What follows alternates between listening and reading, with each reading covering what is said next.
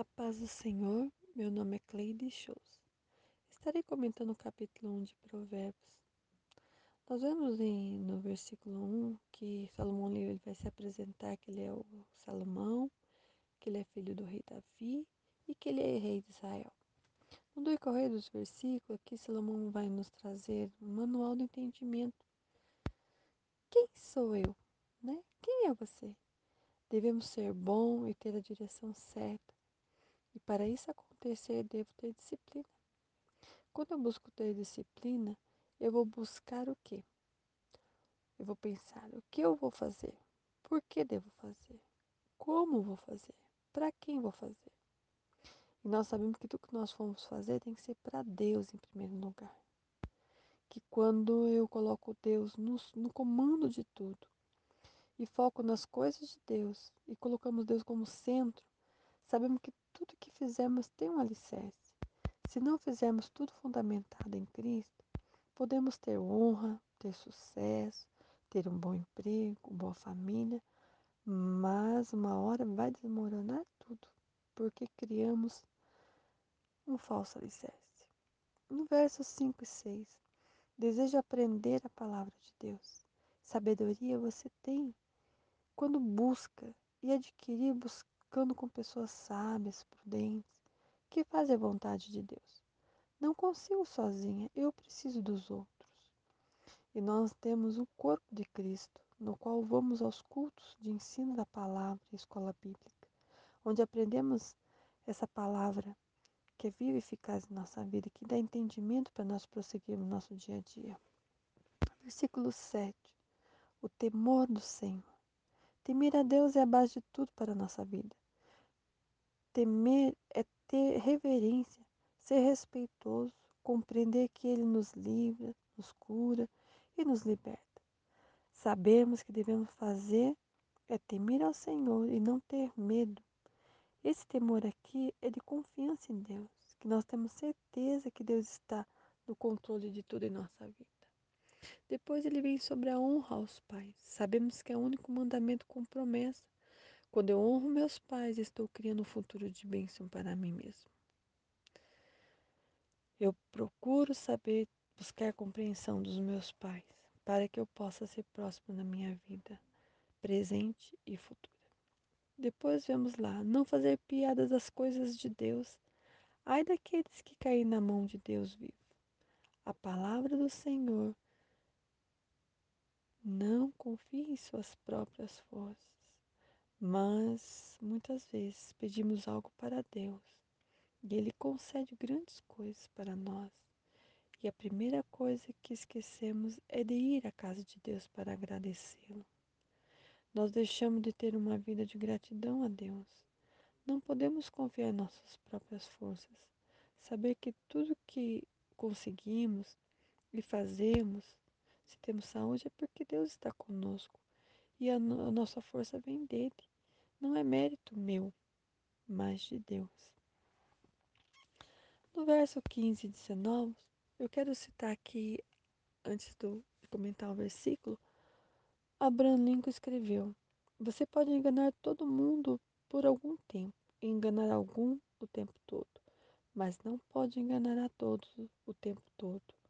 Tome cuidado, revise seus conceitos, seus valores.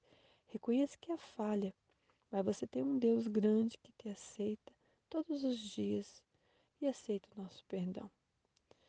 Nós vamos ver que é para nós afastar de pessoas que não têm comunhão com Deus, que tem pessoas que só desejam o nosso mal, que não quer ver o nosso crescimento.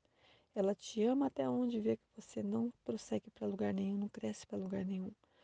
Mas a partir do momento que ela vê seu crescimento, ela começa a te ignorar e te desejar mal. Tome cuidado. Não podemos enganar a todos e principalmente a Deus, que nos conhece a nossa essência. Tome cuidado. Revele seus conceitos, seus valores. Reconheça que você falhou e que você pode voltar para Deus e colocar tudo pautado, Deus em sua vida.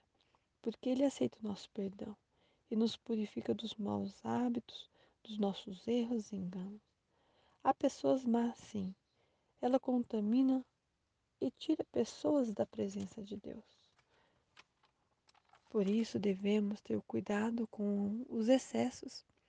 Tudo que tira a comunhão com os irmãos e te afasta da casa de Deus é engano. Se afasta dessa pessoa.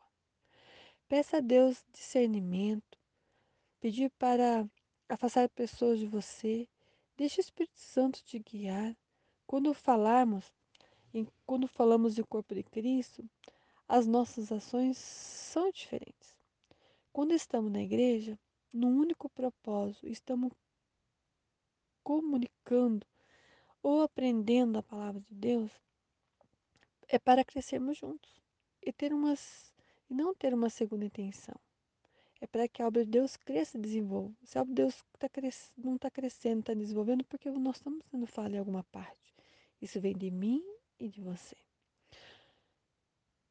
O Espírito Santo vai trabalhar em nossa vida. Ele toca o nosso coração e ajuda naquilo que não é real.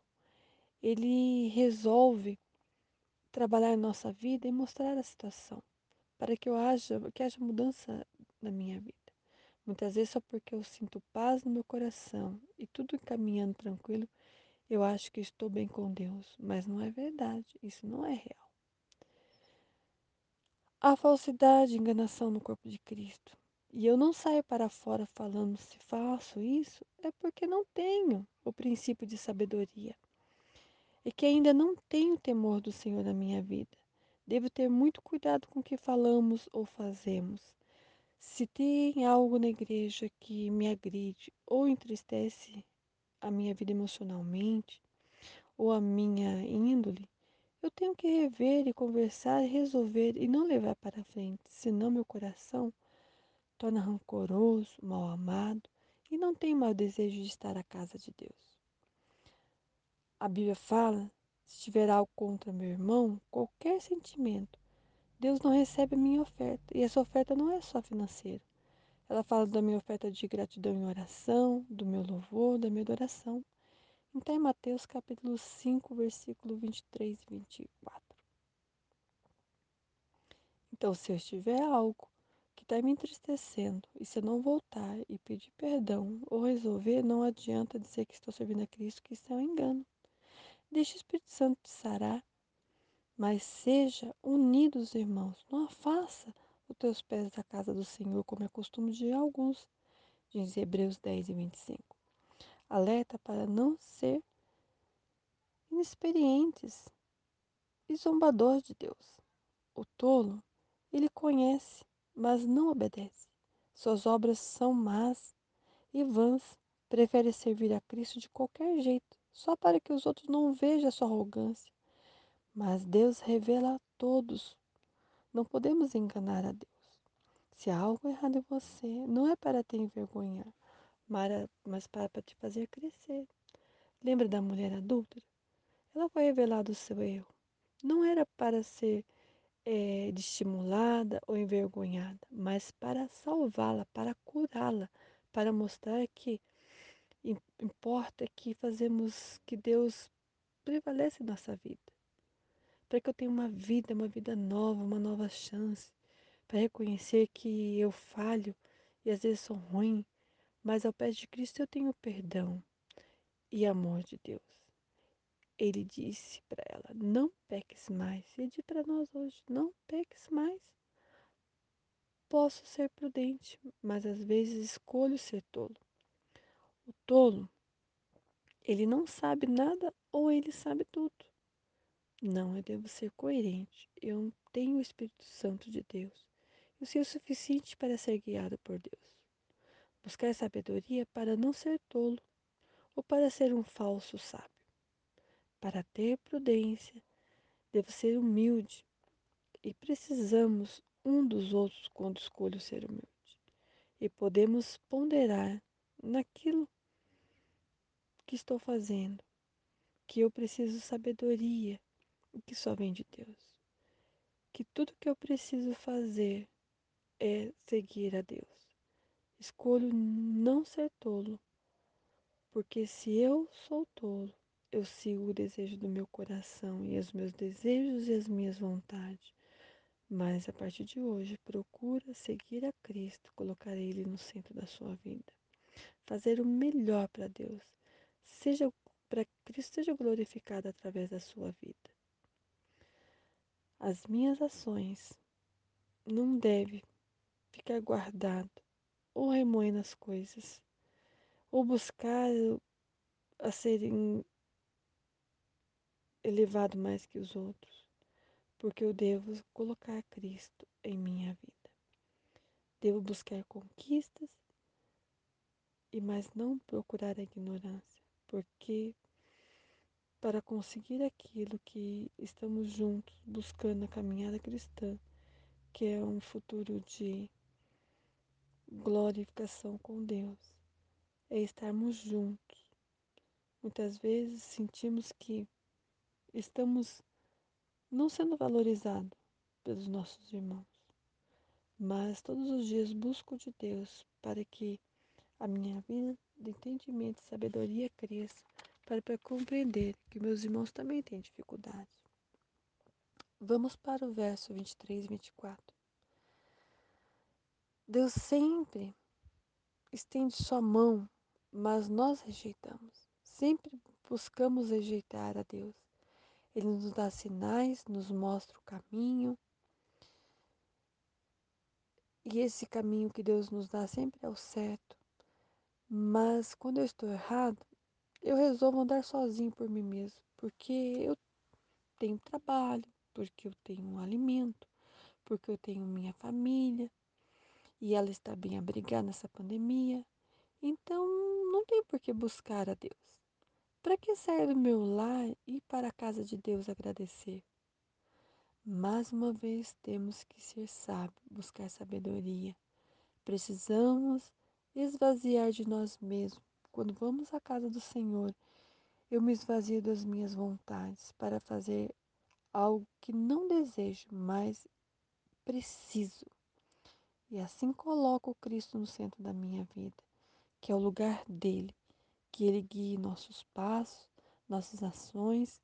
E quando eu escolho primeiro Deus, as coisas virão e serão acrescentadas na minha vida, no meu trabalho, na minha saúde, a paz, a comunhão, a união e a sabedoria para prosseguirmos e a conhecer cada dia mais a Deus. Não seja enganado, não seja um tolo.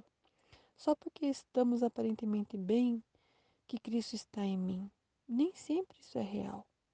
Oremos para que Deus dê sabedoria e discernimento, que tenha um desejo sempre de querer estar próximo aos meus irmãos, mesmo que o momento não é favorável. Quando eu decido estar com meus irmãos, eu estou tendo comunhão real com Deus. Quando eu fico em casa e só tenho um relacionamento com Deus. Mas o que eu quero para a minha vida? Só um relacionamento com Deus ou comunhão para com Deus? Devemos buscar ter um relacionamento mais comunhão com Deus. Isso eu obtenho quando eu reúno na casa do Senhor com meus irmãos. Oremos para que possamos estar sempre juntos, em comunhão com Deus. Deus abençoe a sua vida e Deus abençoe a sua família.